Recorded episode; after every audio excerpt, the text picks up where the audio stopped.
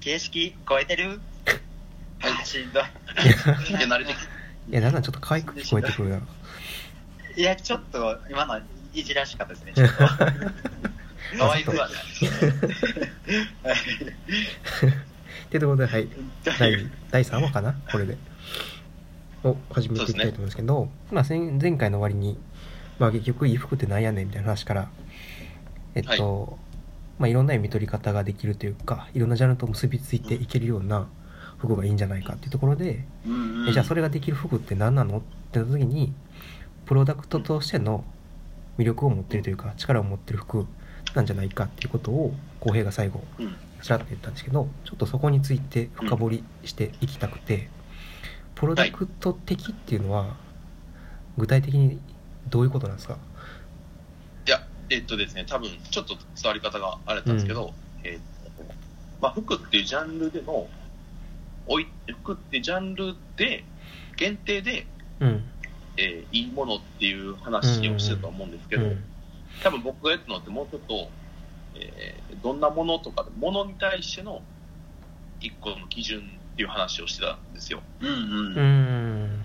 あ服だけだっていうのか。ら今のってか僕が言ったのって、だからそうです、服だけの、だから多分その、言ったら建築やったら建築だけの、なんか独特の読み取り、えー良さみたいな、評価基準みたいなのがあったりするんかなとか、うんうんうんそれのファッションバージョンの話ではさっきのはなかったなっていうふうな話を言ったんですね。うんうんいい服、なかなか難しいですね、テーマで言ったら。うん。いい服なぁえなんかさっきのプロダクト的うん。な服っていうものって、はい。例えばファストファッションみたいなものとのうん。対角にあるものっていう感じなのかな、これはどちらに質問ですか？いやなんかどっちでも。プロダクト的な服っていうのは、どういうことですかね？さっきのプロダクトとしての魅力を持ってる服みたいな、それってなんかその、プロダクトっていう言葉を使ってるのが僕は悪かったと思うんですけど、なんかうん。物っていう手で話してては、うん。話してはいたんですけど、多分そうやんななんかぶもはや着るものというよりも一つのオブジェじゃないけど、ね、なんか、持ってるだけで嬉しいもの的なことやんなってことああ、まあそうですね、でも最初の原野に言ったそこにつながるかもしれないですね。うん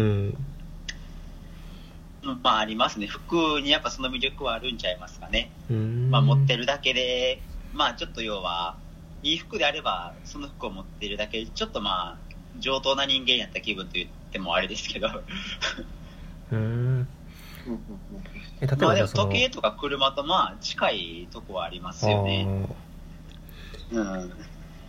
例えばじゃまあ持っきってるだけ一個のステー原野タスが、原野がユニクロの服も全然好きって言ってたやんか、はい。それじゃあユニクロの服にもそういう魅力を感じることがあるってこと？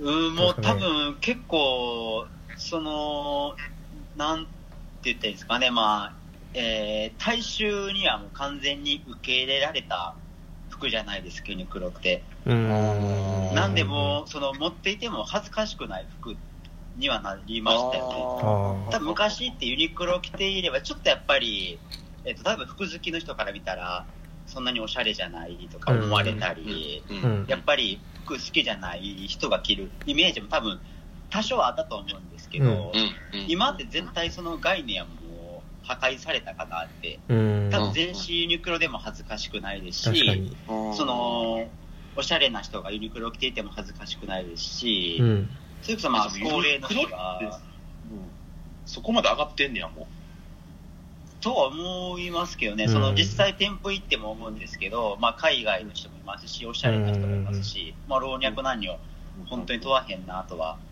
うん。なんかそれでいくと僕が、えっと、ミラノに行った時にえっと百貨店の地下のところにはいはい。えっとまあ、デザイナーズのものをいっぱい置いてるところがあってうん。そこの一角に、えっと、無印が入ってるんですよへえ。面白い。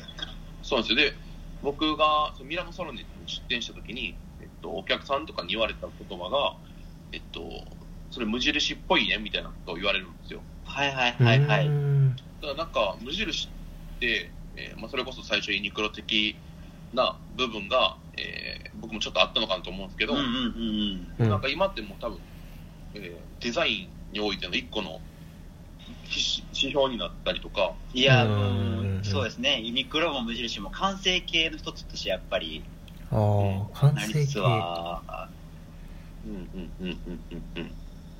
で、なんか、無印に関してはなんかもう、日本、日本の文化みたいに取られてる部分はあるんかなと思ってうん。うんうんうん。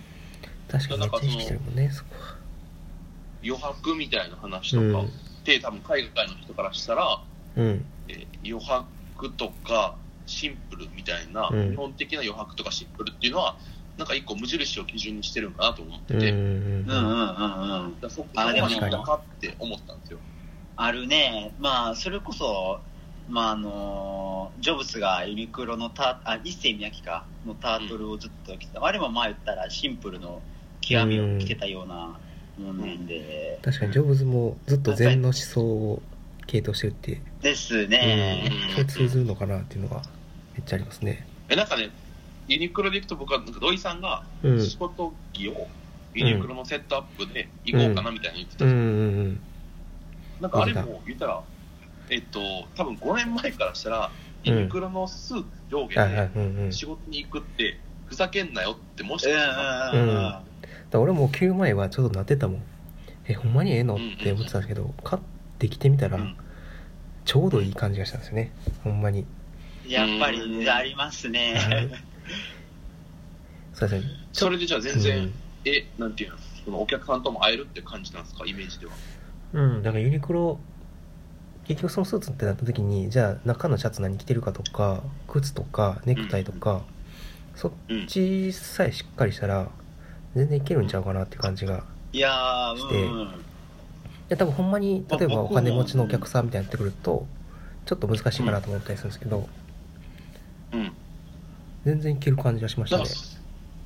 そのユニクロの側はユニクロでよくて中はシャツ中のシャツとネクタイとか時計とか靴をこだわればいいっていうのはうん。すごいわかるんですよ。うん。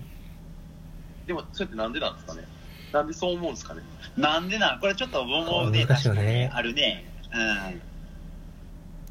その要素はあるね。うんなんか昔からやっぱなんか男は、えっと時計と靴みたいな話があるじゃないですか、そこってじゃあ、うんスーツ的なあサラリーマン的な話？まあ、共通的な付加価値が多分みんなあるからじゃないですかね。いやもっと違うとこで言うとうんサイズが変わらんからっていうのはあるんですよねあスーツは体型変わったら着れなくなるんですよ。でただ時計とか靴とかは体型が変わっても全然使えるものなんで。でそこにお金をかけツシャツはどうなんですか？シャツは変わる。変わりますそこは。だからまあ時計と靴みたいな話はそこやと思いますね。大きくは。うん。長く使えるであったりとかっていう文化は、まあ、サラリーマン文化の中ではそういうのがあるのかなという感じは、まあ、結局スーツにもお金かかっていくんですけどね。かける人は。だから上司にすごいおしゃれな上司がいるんですけど帰った時に言われたのは、お金かけるスーツには金かけんなって言われて最初は。だから靴まずは靴でいいよみたいな。絶対サイズ変わらへんからって言われて長く履けるしみたいな。でそこから始めみたいな言われてあそういうもんなんやみたいな思った記憶はすごくうん。強烈に残ってて。うんうんうん。ユニクロのスーツでいい理由はなんか普通に綺麗に見えたからですまあできてしまね。う単純に。さあ、うねん。なんか結局スーツ全然いいんですね、ユニクロでも。なんでユニクロでいいかと思ったって言うとあれサイズオーダーできるんですよね。結構安くで値段変わらず。でその時時にまあちょっと高いスーツ使うとそこからサイズ変えようとすると結構お金かかったりして。で、まあ、入社してすぐ買ったちょっといいめのスーツとかは微妙になんかこう破れやすかったりしたしてて。で破れたら結構ショックなんですよね。でただユニクロとかは生地自体がそのパッと見スーツのこうシュッとした感じで綺麗な感じあるけどストレッチが効いたりとか。いやーですよね、ユニクめっちゃバランスいいんですよね素材の。なんかあれなんですか？もうちょっとなんかスーツっていうかユニフォーム化してるって感じなんあですかね？うんうん。あ。それはあるかもしれないですね。うんうんうんうん。でもなんかそのパーティーの時とかに着るもんじゃないんで毎日着るものってやっぱそうですよね。ユニフォームユニクロが提案したやっぱライフスタイルやから、うんやっぱりね、その辺とはまた違いますもんうね。ん確かにそうか毎日着るからいいかもしれないですねそこで。うん。なんかてそですね。いううところであとあ。また1分なので。めっちゃ忘れてたアルチ団店の話しないと。そうやな。はい。ちょっとじゃあ次回ちょっとアルチザン店の話に戻していきたいと思います。はい、ありがとうございました、